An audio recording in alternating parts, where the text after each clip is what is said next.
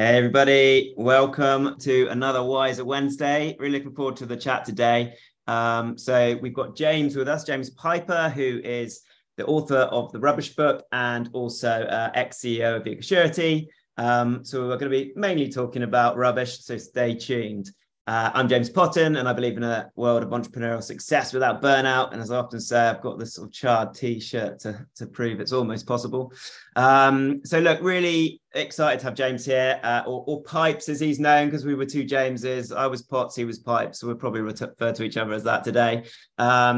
And we worked together, you know, for a number of years. I think over 6 years at Ecosurety. And yeah, I saw you from the beginning, and as you've developed and flourished and so on, James. So one fact about you: you've got a ridiculous amount of Lego. Can you explain, how much? Yeah, it's a lot. That's probably not a good place to start, is it? And he's got a lot of plastic. But this is plastic that will never end up in a recycling bin. It's on a shelf. So yeah, I've got an awful lot of it. Yeah.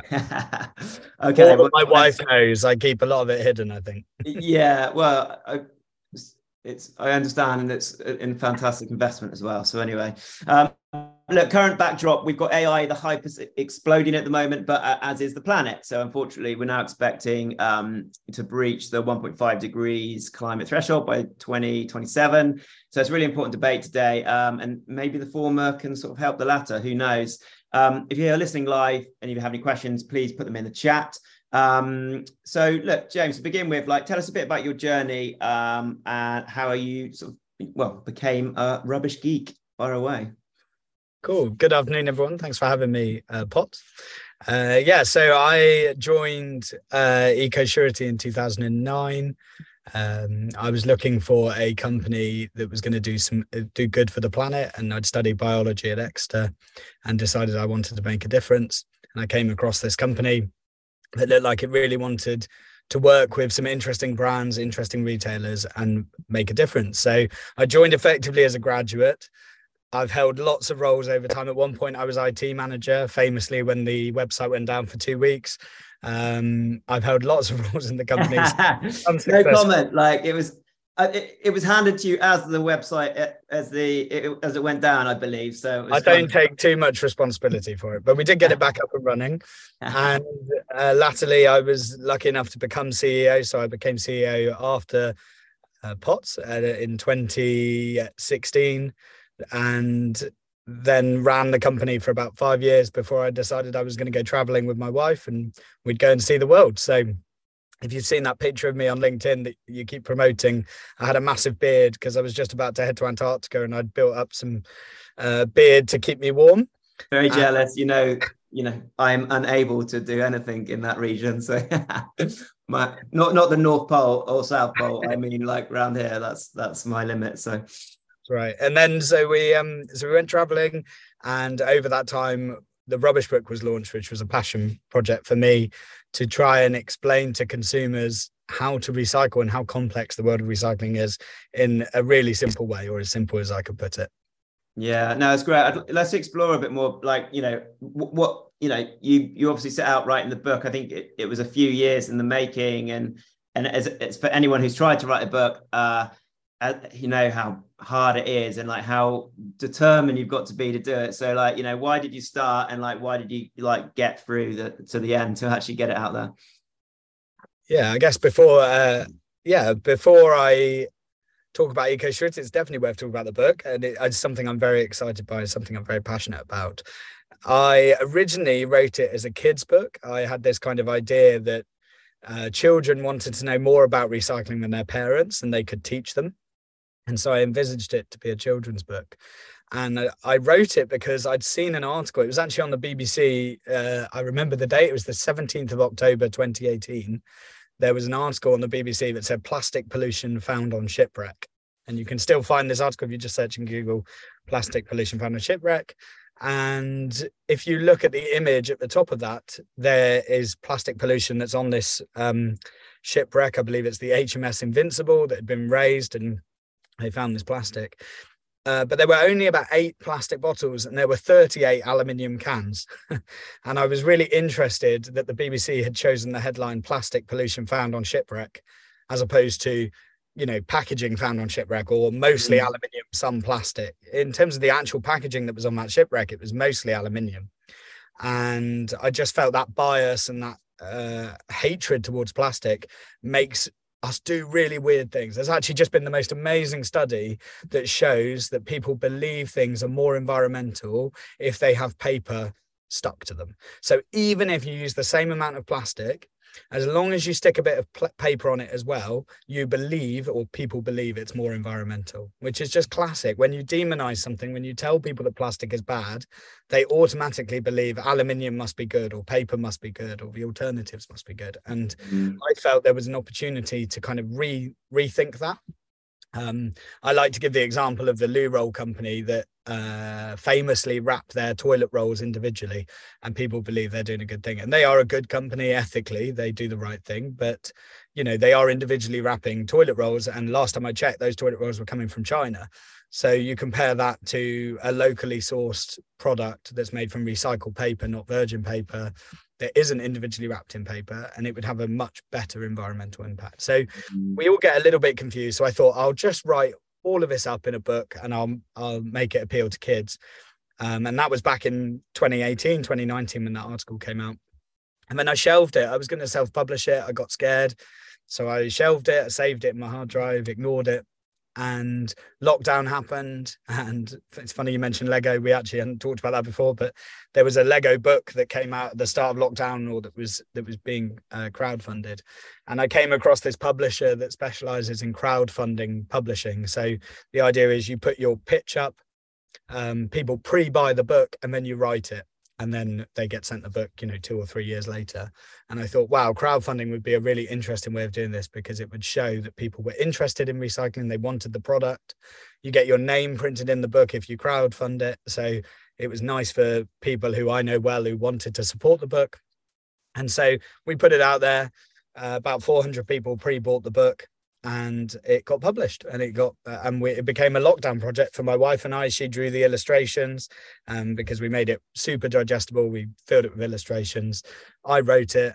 It went through all the usual publishing things. And then I went traveling around the world, and was lucky enough that halfway through those travels, while I was in Antarctica, actually, it got published. And I came home just after Antarctica, found it in Waterstones, had the very exciting picture of me and Waterstones holding my book. So awesome. Yeah, it was an exciting few years, definitely. Yeah, well, look, I was one of those 400, so really pleased to have received it, a signed, you know, copy. And I was gonna, you know, we had a quick chat beforehand. I would say that I've read it and really enjoyed it, but it's not a kind of pick it up and read from start to finish. You pick it up and you go to the area where you're, you know, the thing that you're looking to recycle or trying to understand. So it's more, you know, I guess, have you had anyone read it from beginning to end?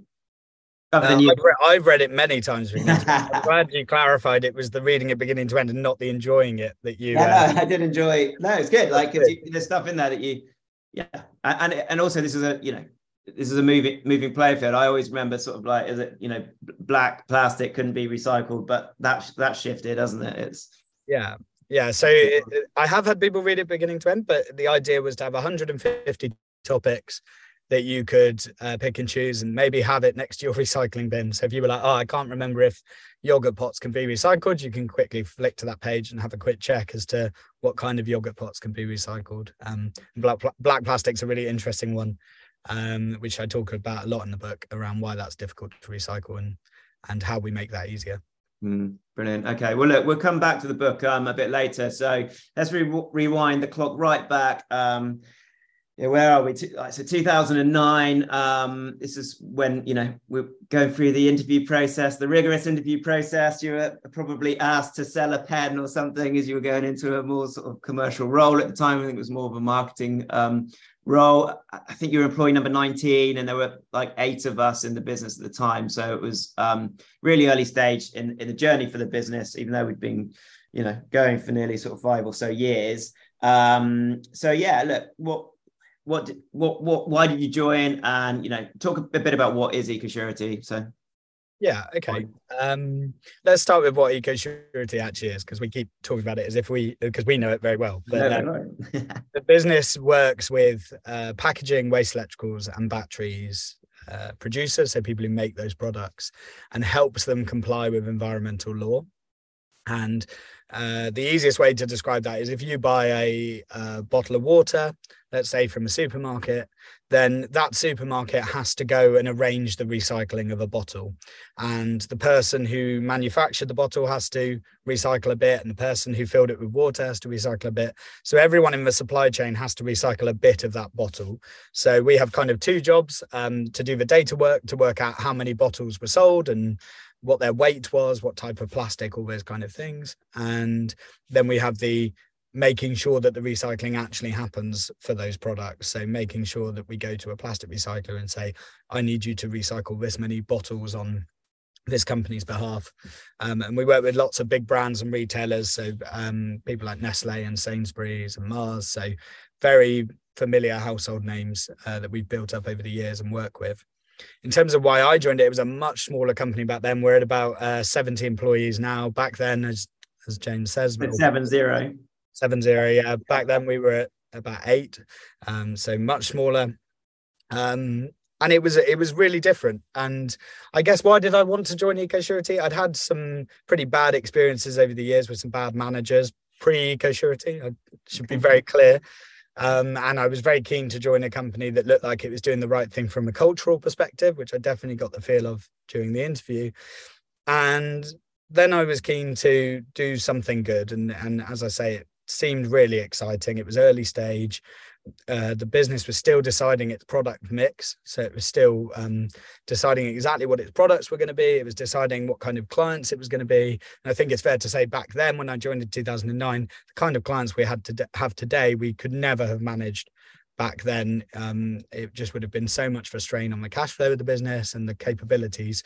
And so we spent a lot of time building capability and the ability for the business to work with essentially anyone, which has taken a lot of growth and strain and interesting situations that we've gone through over the years. So I was very keen to join a small company. I think my friends were tending towards big brands that we knew, and I was quite keen to join something that I didn't really understand, to be a kind of bigger fish in a small pond, as it were, rather than the other way around. So I was very keen to join something that was kind of in the startup phase, looked like it had room for growth, and I could become part of, and that's exactly what happened over those years. Yeah, amazing. Yeah, it was interesting because it wasn't even called Ecosurety at the time, was it? It was called Budget Pack. So we'd set out with a the thing with compliance sometimes is people don't always want to, they see it as, can see it as a tax and just want the sort of cheapest way of dealing with it. And that was a mindset that we shifted in mindset and to go on that journey and to become like Ecosurety. And it was really interesting. That was a real shift. I remember that us having a concept that, look, we wanted to create a company that was not necessarily in London, but had a sort of vibe of like, come here and, become the best version of yourself. And, that was really important, that sort of culture. What was your onboarding process like? I still remember my first day like it was yesterday. I actually joined with two others on the same day. So there was a nice element of competition as to, certainly in our first few months, we were getting tested and all sorts of things, and it was like trying to get the best scores. So it was great fun, a really healthy competitive environment.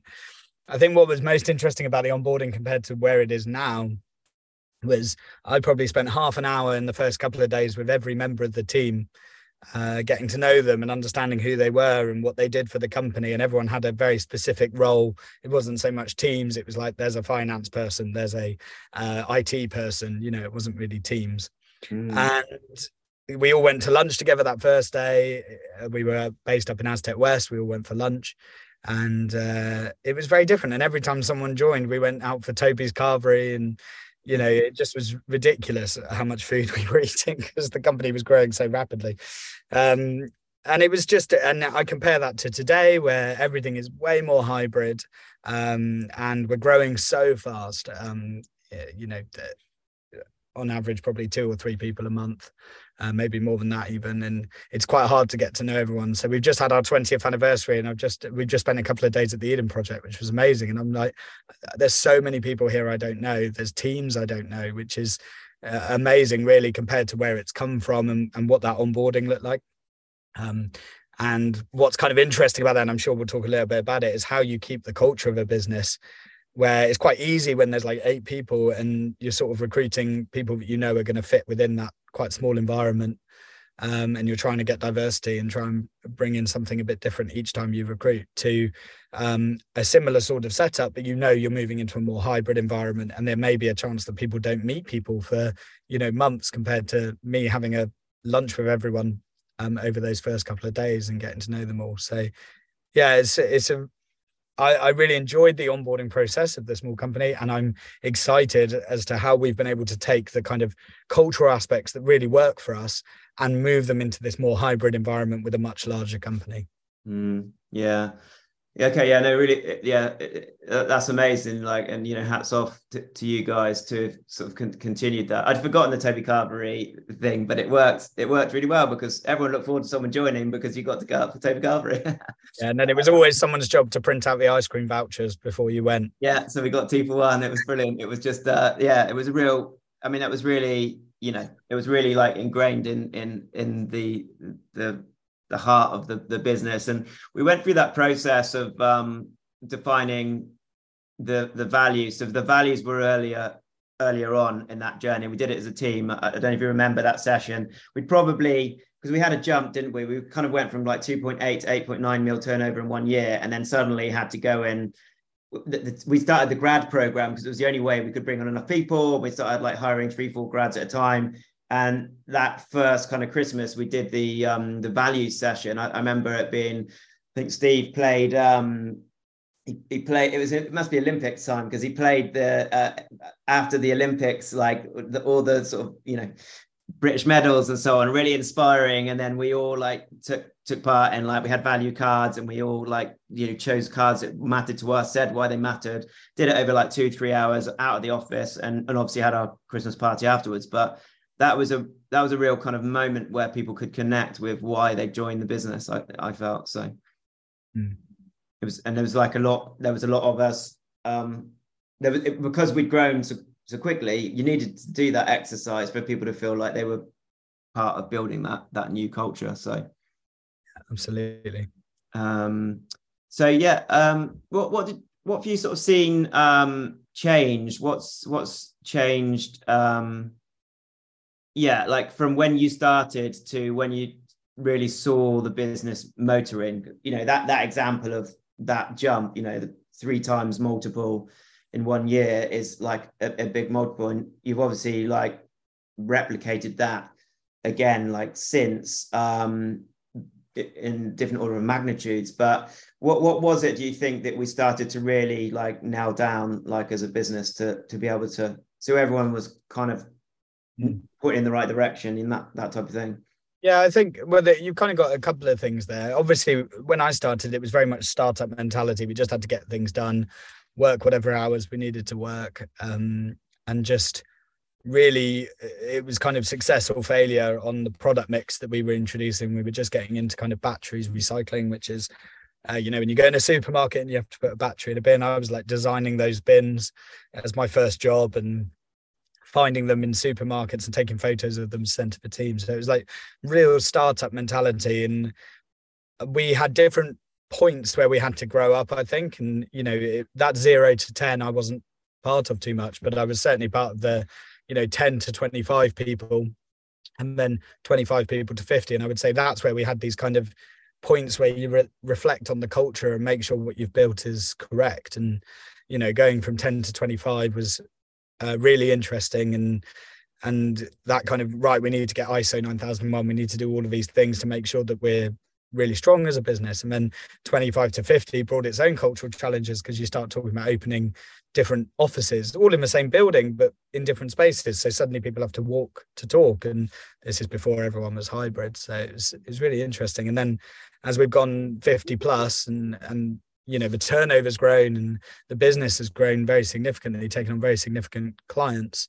and we're now at, you know, 100 million plus turnover. It's a completely different business again. And now it's less about kind of sales. I would say the business was very sales focused, and I think now it's about, he's gone back to that kind of product mix focus. What product are we offering? How do we make that the best it can be? Because we've got the brands and retailers that we want to work with. And then how do we transition them into new products and new services we can offer? So it's sort of like a curve where it started off very much in product mix, and then we won lots of brands and retailers, became very sales focused. And I would say we're kind of going back into that product mix now, where it's like, right, well, we've taken a significant market share. We've got all these really good brands. We're doing what I consider to be a fantastic job for them and doing all these amazing things. How do we expand our remit? How do we do more with them? And that's really where we are at the moment. Yeah, amazing. And I remember sort of what's quite interesting is we sort of set out like writing, and it was around 2012 again, like writing a sort of 2020 vision, but you managed to track not exactly, but not far off, like that tracks, didn't it, through the teen years?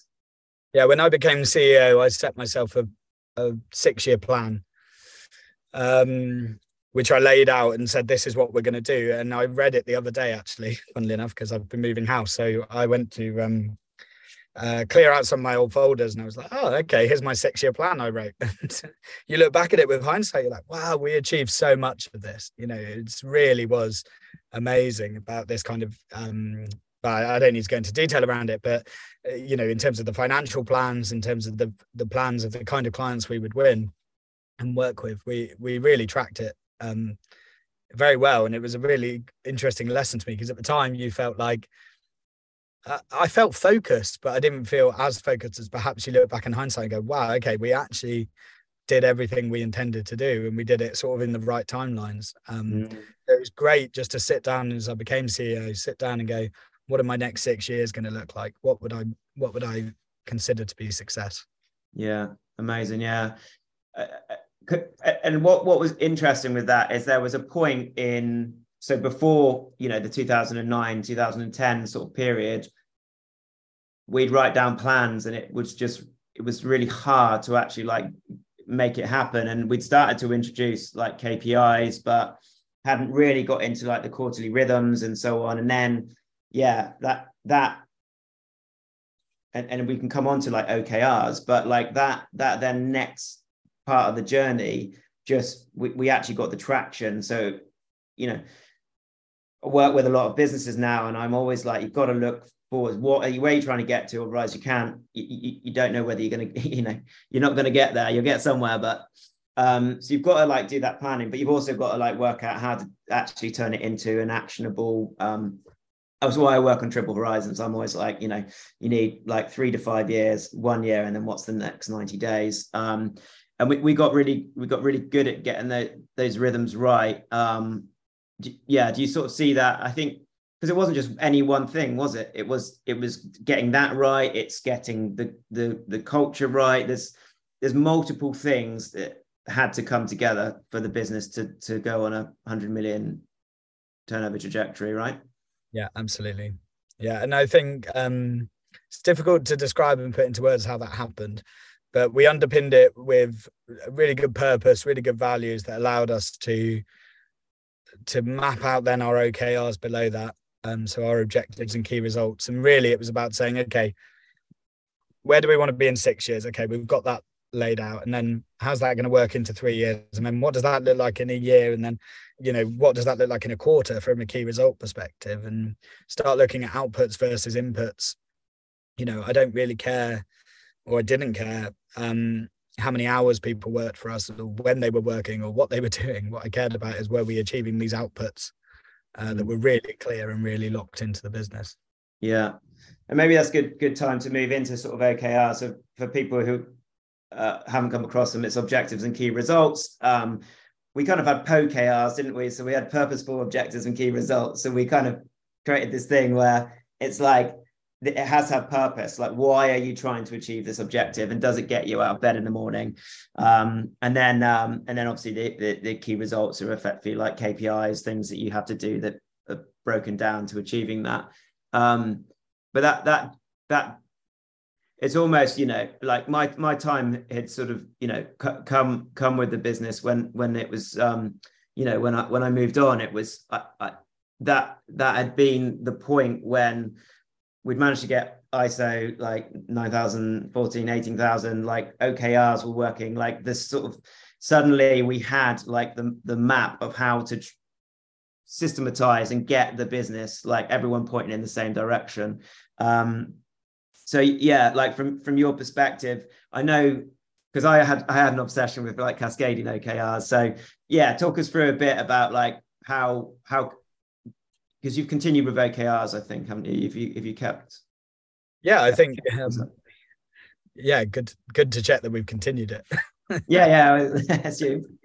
Well, it's the design of the business. You know, we've this output versus input point. It's very, you know, what I think businesses have a tendency to get into this kind of micromanagement space where it's like we need to know exactly what everyone's doing. Whereas, take for example, I want to win, I don't know, 5 contracts this year, let's say, then all I need to do is measure that. I mean, the sales guys can then have, this is how many meetings, this is how many proposals, this is what that conversion rate is going to look like. And you know, that's your key result piece, which we don't need to spend time on. We can just spend time on the objectives. And if the objective isn't hit, we can then go back and look at what wasn't working. And I'm a big fan of that kind of output delivery of, as a manager, we shouldn't really get into this kind of, have you been to that meeting? Because I think if I just go into kind of my style as a manager, it's much more just, I think businesses can have a tendency to become like school where it's, you know, you need to be here on time, you need to wear this, you need to do this. And obviously the world has evolved, and this was quite radical thinking, you know, when I became CEO almost 10 years ago. Where I said, look, I'm just going to throw out the rule book, and, you know, you work as you need to work. You turn up when you want to turn up. You take a day off if you need to take a day off. I don't really care what you're doing on a day-to-day basis. You can work at 3 a.m. if you want to, as long as it doesn't affect your job. And so then you have customer service people going, okay, well, I can't work at 3 a.m. because my customers are live 9 to 5, and they're making that decision for themselves, you know, and they didn't need to get holiday approved by their manager because we trusted people to look at everyone else's calendars and work out whether they could have holiday or not. So for me, it was about treating everyone like adults. We only kept 2 things, which famously get removed at this point. We kept expenses guide and holiday days, because every study shows you if you give people unlimited holiday, they take less. So we said, no, we want you to take the right amount. So we kept the number of holiday days. And for expenses, we tried to get rid of expenses, as in say, look, you can expense whatever you want. And that just meant people were quite scared to expense reasonable hotels, and they would stay in quite dodgy places. So we said, look, this is how much we expect you to spend. So those were the only 2 kind of rules, as it were, things that we had written in our handbook. Everything else was, you know, we're going to treat you like an adult. And if you decide to kind of abuse that trust, I guess, then we need to have conversations, and we'll have those conversations. We're not afraid to have difficult conversations. But equally, if you enjoy that culture and enjoy that trust, then it's going to be the best place to work, because you're not kind of draconian. And I guess that was the whole business. That was how we saw the whole business. That then fed into these kind of OKRs and, look, we trust you to get on with your job, and we don't need to know what you're doing. What we want is these key objectives that the business has, these very high level objectives, and we want to hit them, and we want to be excited about hitting them. If we don't hit them, we want to look at that. But we did it within this kind of really interesting culture and environment. And, you know, we moved hybrid. We moved to this office in Finzel's Reach January 2020, so just before the start of COVID. You know, and we were reducing down to 20 desks from 50 desks, you know, because we knew that people were working from home when they wanted to and doing what they needed to do around their lives, and work wasn't their priority. You know, it was a priority, but it wasn't like the only thing going on in people's lives, and we recognize that. So we moved to this 20-person office. We've grown to a 70%. We've had to put a few more desks in, but not many.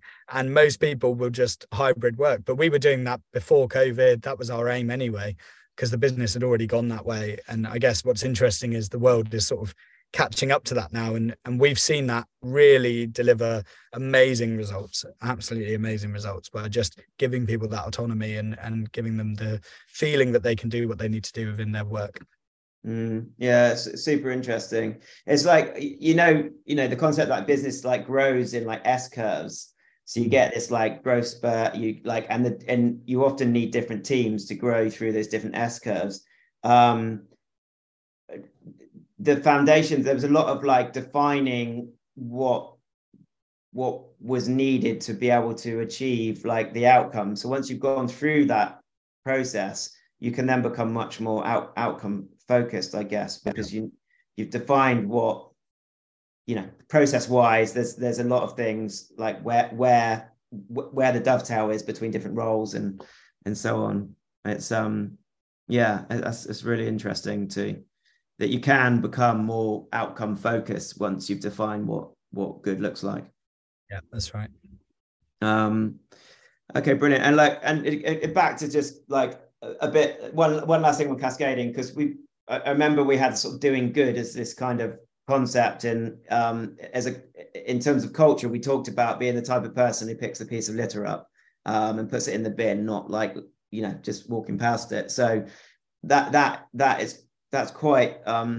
Every time I see a piece of litter, I still think about it. It's nice. It's nice to just have something something simple that kind of encompasses your culture. And for us, that was it. We're going to do the right thing. We're going to always be the person who helps out, basically. And one of the things we did was we defined a purpose. I can't even remember what year this was. It would have been around the rebrand. I said, I want a better purpose, because we had one that was very compliance focused. And you look at something like Disney, where I think their purpose is something like to make people happy. And it's like, well, then you can do anything. I could be wrong, but I thought that was theirs. And that would mean you could have a theme park and films, and, you know, the brand became so much more about the feeling rather than the product. Mm. And I think if you look at Apple, they're a great example of this. And I know Simon Sinek talks about this a lot with the golden circle. Start with the why. You know, I always say Apple could launch a lawnmower tomorrow, and there is a percentage of the population that would queue up for the iLawn, you know, even though they have no experience in gardening, and it's completely weird. And if you said Dell are launching a lawnmower, you'd be there going, that's weird, you know. And they've made themselves this kind of, they've given themselves the permission and ability to launch anything, because their customer base is more in tune with them as an organization and their feeling that they generate, rather than the product itself.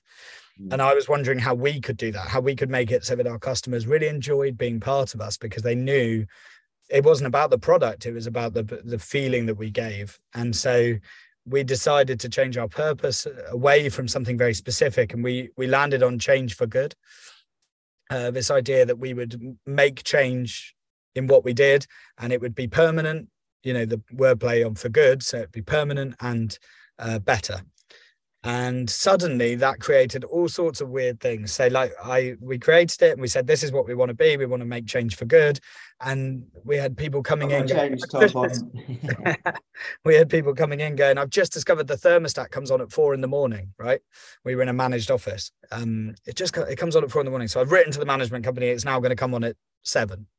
You know, and it's like, wow, 3 hours a day of heating just gone, you know, just because of that purpose. And we moved from having dominoes for our team meetings to having, you know, really amazing food that had been left over and was then turned into team building food, and all these little things that existed in the business that we just made tiny tweaks. And it was like, okay, we're doing something better. And as long as we kept doing that, then we'd get better and better and better. And then we did the same with our product range. And we said, how do we make our product more transparent and more focused? And at the time, there was a lot of talk around exporting, and there still is, exporting recycling. So how do we buy a lot more of or arrange a lot more of our recycling within the UK? And all these kind of big macro product questions we started asking ourselves. And then we made our products better and more transparent. And so companies joined us, you know, we had suddenly had all these massive brands and retailers saying, we want to be part of this because you're doing the right thing. You're demonstrating that you're making real change, and it's in your DNA, it's in your culture. And that's meant that as we've got up to 70 people and as we've grown our turnover significantly, we keep coming back to, are we making changes for the better?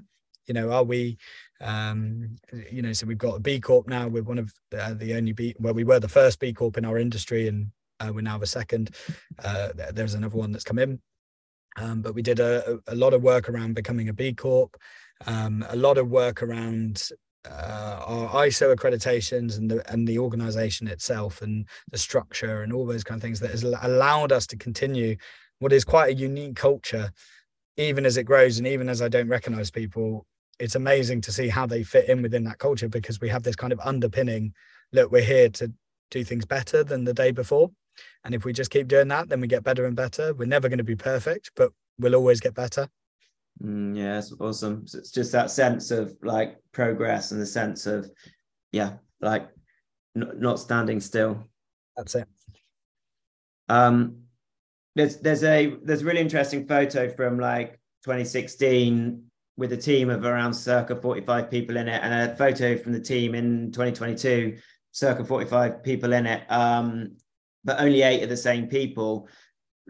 You know, I often sort of point to that as an example of the importance of, you know, systems and the importance of process, but also heart. So yeah, what I mean, you obviously you were there for that whole journey. So you is it something where you've seen people, even if the people change, because you've got things defined, you're able to bring someone in new that may even be like more appropriate for like the next escalation of the business? Yeah, and I've had that exact moment that you experienced. You know, I went traveling for a year and a half and I left knowing everyone. And towards the end of my travels, I saw a team photo and I was like, there's 32 people there I don't know. And so I've had to get to know everyone as I've come back, and that's been amazing. And it's a really interesting feeling to have been part of a business for 15 years, to know everyone, to spend time with everyone, to suddenly having to introduce yourself and people having to work out who you are. I should say, by the way, I'm not CEO of Ecosurety anymore. I know you've said that before, but in terms of my role, I'm a non-exec director and shareholder, so I am still involved in the business, which is why I say hello to people. I don't just like keep ignore them. I might turn up when they don't want me to turn up. But I'm going traveling. I am still involved in the business, so that's why I know I've met people. So I've experienced that. I think culturally, what's been really interesting is I think we've got really good at recruitment. We try really hard, you know, we avoid all the classic mistakes like recruiting in your own image. We try and bring in a very diverse team of thinkers, innovators, pioneers, whatever we're looking for at the time. And we've got very good at being bolder at kind of recruiting the right people and saying no to the wrong people. And I think in the past, when you're in that rapid growth phase, you're like, I just need people in the business. Mm-hmm. And I guess you can end up with, not the culture derailing, but the culture becoming harder because you've got different types of people coming into the business. And I think once you're very clear on what you want your business to feel like and look like, you can introduce that to people during the interview process and really see whether they're engaged with that and excited by that. And then if people come into the business who are excited about the culture, very quickly, they will support that culture and develop it and make it even better. If you get people coming in who aren't excited by the culture because you haven't been able to define what it actually is, then you can end up going a bit backwards and having to rethink it. So I think the key for me was really working out exactly how we felt and who we were, and being able to describe that in the really early phase of someone coming into the business, so that they were then joining with that knowledge and joining with the excitement of developing that even further and making it better, rather than trying to work against it because it didn't match their what they were excited by. Yeah Look, I mean, and what's really interesting about defining and in basically setting out your stores to like, this is, you know, we may not be here yet, but this is where we want to be and this is who we want to become. Like that's, it's almost like a, you know, cognitive dissonance that's needed, like to understand we're not there yet, but this is where we want to be, and we know we, you know, there's a gap. But that journey, you know, people will leave. You know, when you do this exercise and you say this is where we're going, you will lose people. Like it's just natural. That, you know, that's something that I did notice with whenever we went through one of those transformation like processes. We lost people you know, it just wasn't always, it wasn't for everyone. And that's, you know, that is the reality of trying to define where you'd like to be rather than just accepting where you are. Yeah.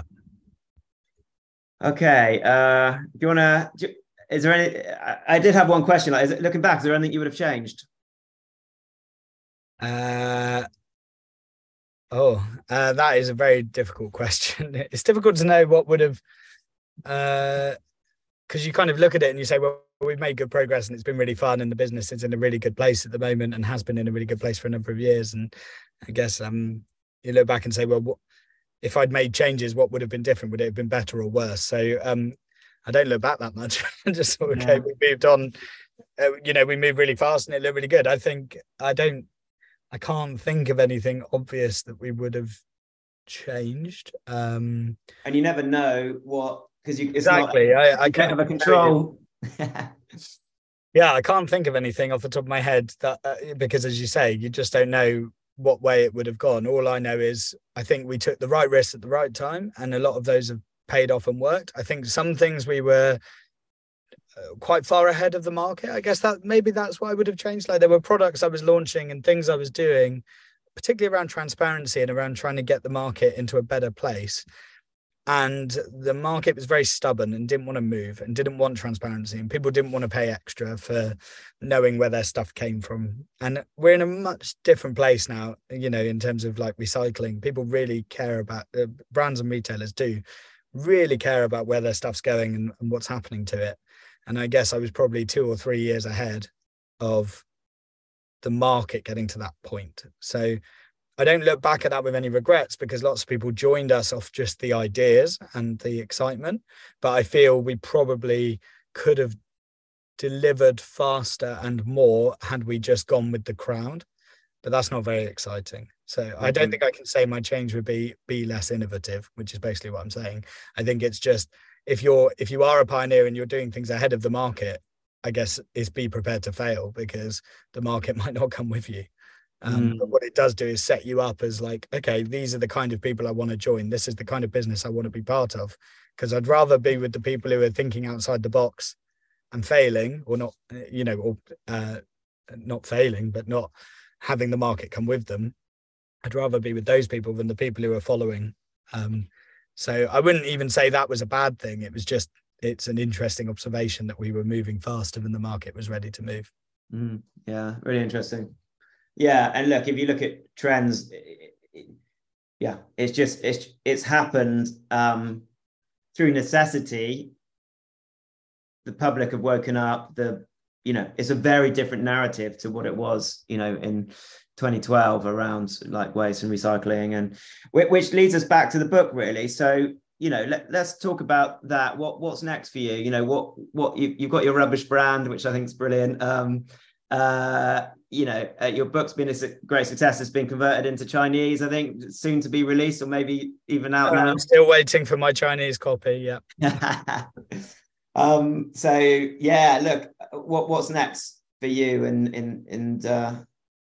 Yeah, I think my role is to now, I'm enjoying working within Ecosurety part-time to help that business get shaped really well. And I'm excited by that, but I'm very excited about making recycling easier for consumers and helping us all understand how to recycle better. And however I do that, you know, I've got loads of ideas within the Rubbish brand. We've got the Rubbish Book, and there will be other things I launch inevitably over the coming months and years that are all geared around helping people recycle better. I'm also doing a lot of non-exec work, so helping a labelling company that puts labels on all of our products to tell us whether they can be recycled or not. I'm working within a fund that's investing in recycling technologies to help us all be able to recycle more. So I'm kind of just trying to staying at the forefront of the recycling industry, just with an aim to getting us recycling more and recycling better. Right. That's sounds really exciting. How does the book help people recycle? Yeah, so I think the key thing for me is stories. So like, I never remember whether a drinking glass or a Pyrex glass jug can be recycled. But the second I remember that, you know, bottles have different melting points to all other glass, you start thinking, okay, well, if I was to put that in a fire, it wouldn't melt at the same rate. So therefore I probably shouldn't put in, you know, drinking glasses, Pyrex jugs, all those kind of things. So I'm a big fan of telling stories and people remembering the story rather than the product.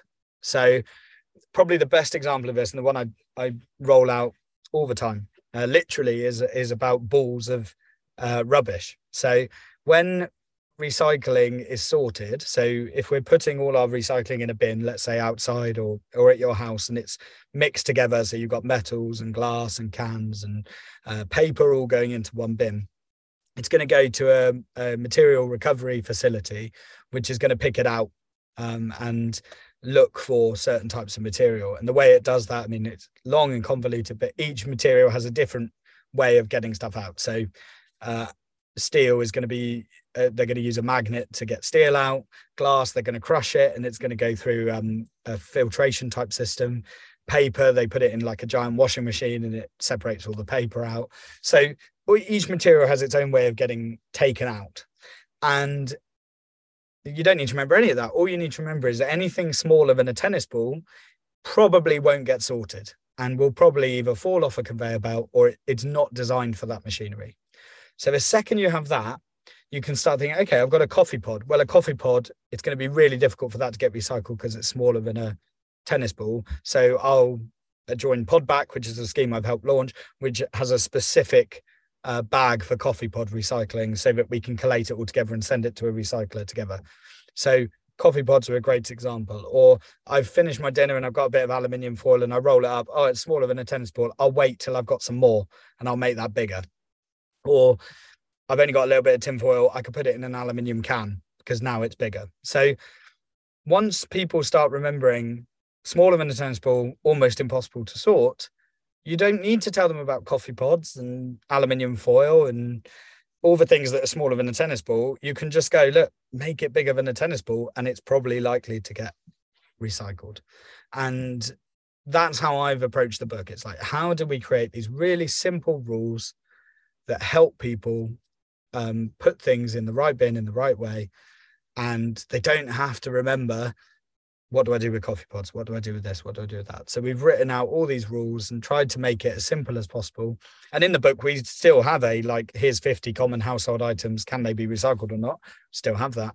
But I've tried to create these very simple rules around things like black plastic and size and material type that help people just remember maybe 5 things, and that'll allow them to be amazing recyclers. Awesome. Yeah, no, it really sticks, that, you know, just that concept of the tennis ball. It's weird and people just wouldn't know it. It's just not, that's definitely not on any of the stickers you get from your council. Yeah, exactly, we don't talk about it, and yet it's the easiest way to remember it, I think. Yeah.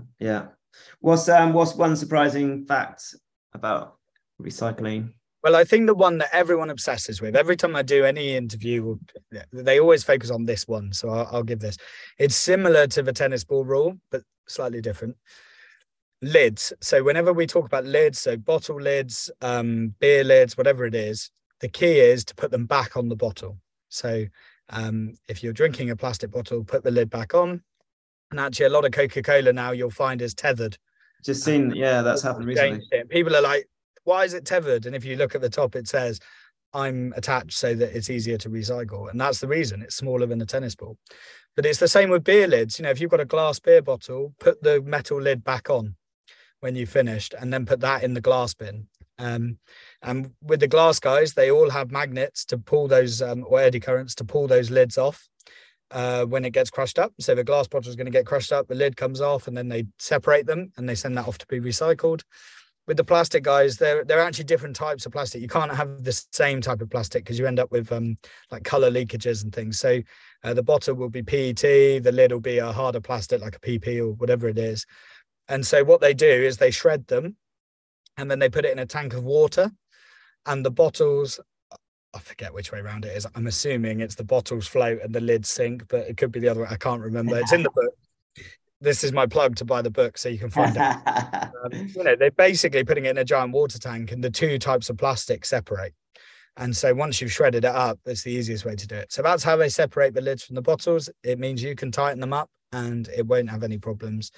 And I think whenever I talk about lids, people are like, what, really? And I think one of the things this tells us is the biggest problem with recycling is every council does things differently. And some councils signed their contract with their sorting facility, you know, 10, 20 years ago.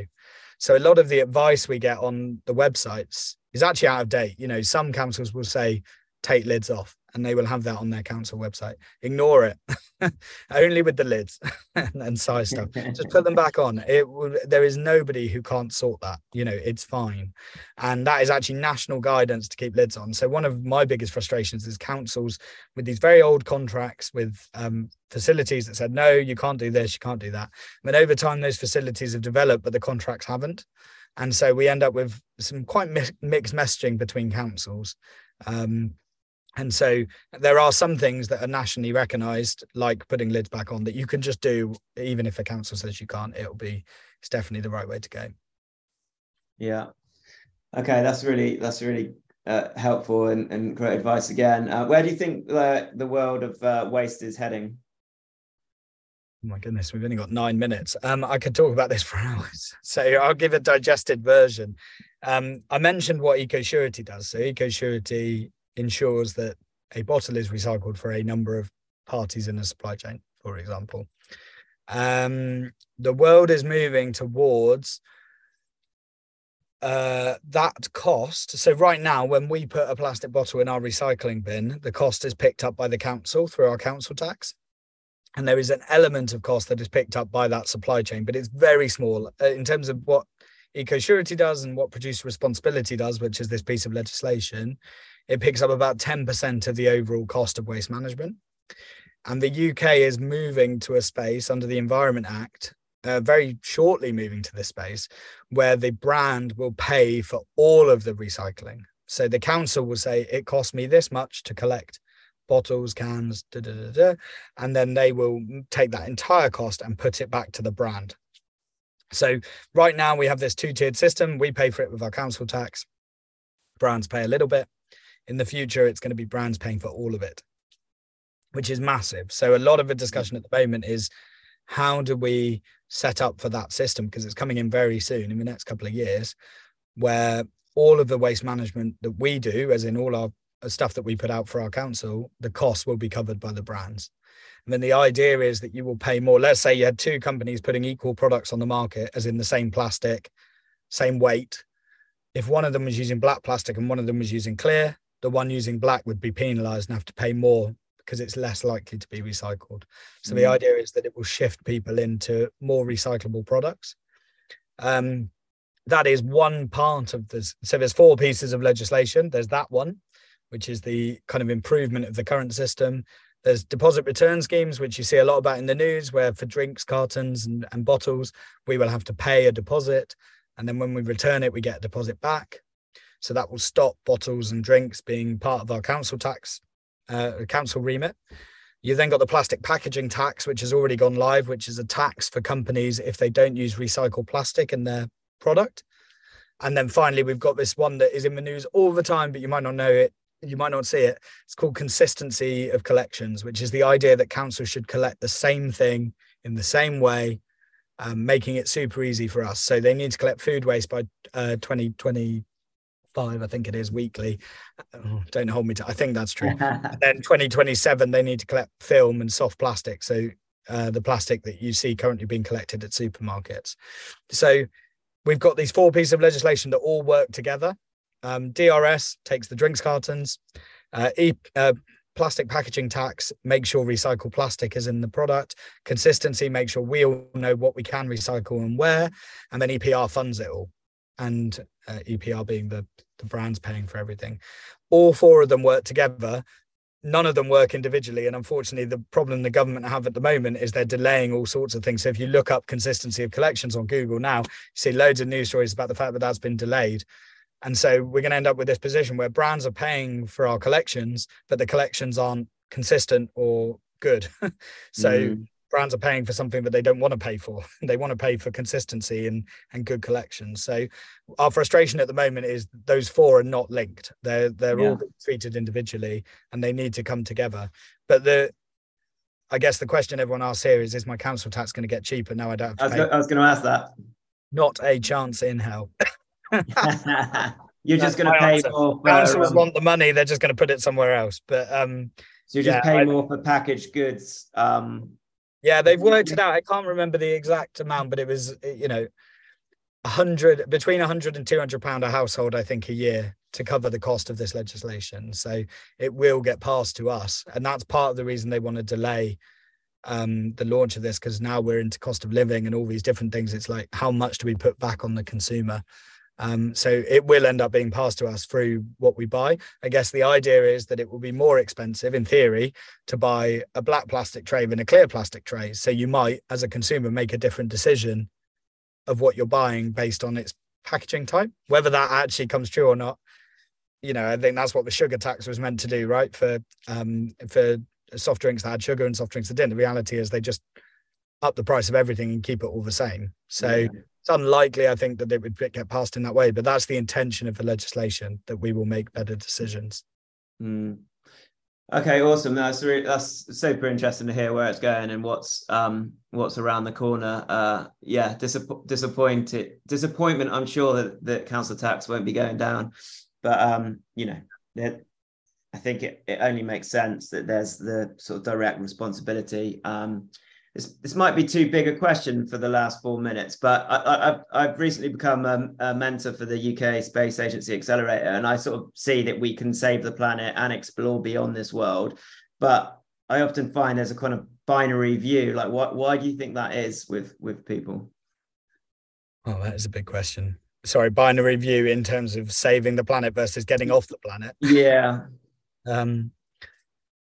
I guess it costs a lot of money to get off the planet. So you might, you know, if you're going to do one, they both cost a lot of money. So I guess people are like, oh, we should do one or the other rather than double investment. I mean, if you ask me, I think we should be doing what we can here and getting things right. And I think there's a huge opportunity. You know, we've seen this kind of evolution of compostable packaging, which is complex. I mean, that's a whole different part of the book.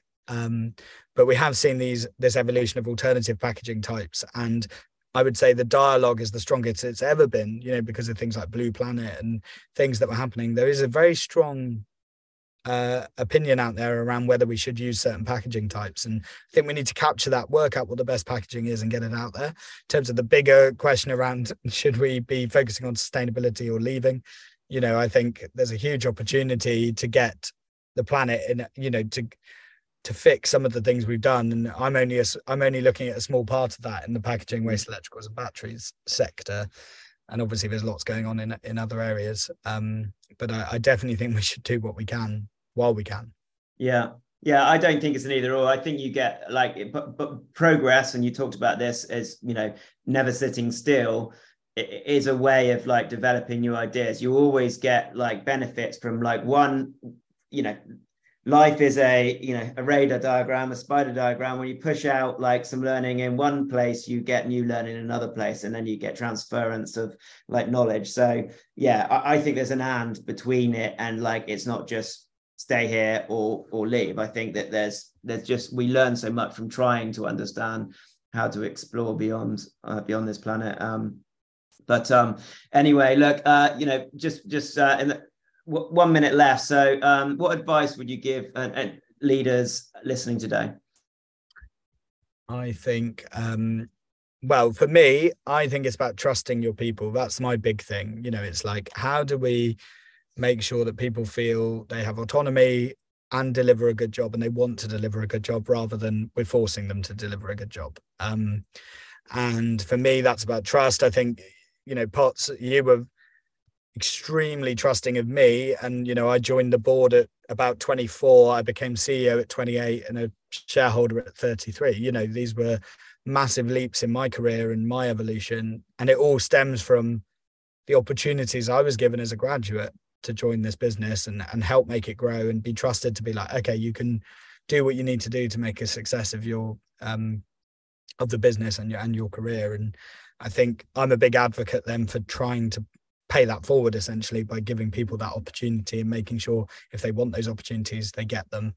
And, you know, I constantly viewed my management style as making myself redundant. I had a new job, you know, every year essentially, because I was constantly trying to make myself redundant to get the next job. And I think if I didn't feel trusted to keep progressing, then I'd be worried about doing that. So I wouldn't be trying to make my job that I was currently in as good as I possibly could, so I could step away from it, if that makes sense. So I think that was the opportunity for me, and that's the advice I would give leaders.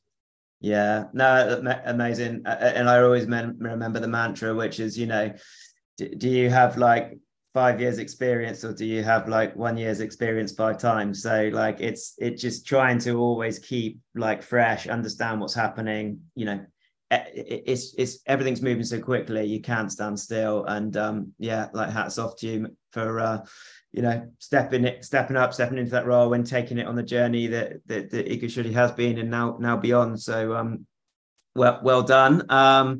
Hey, look, so there you have it. You know, let's make sure we trust in our people, we nurture our culture, and recycle more than a tennis ball, I think was the key takeaway from today. I love that. So hope you feel you can go out there and do good in your own way from this. Our next Wiser Wednesday will be on heart-led leadership with Jay Brown. So tune in. You have any questions for us? I'm sure James would be happy for you to link to connect via LinkedIn or to ask via LinkedIn. You know, finally, thanks, James, you know, for today. You've been an awesome speaker. Thank you to everyone for listening as well. I hope you feel slightly wiser this Wednesday as a result of joining us. So thank you. Goodbye. Thank you.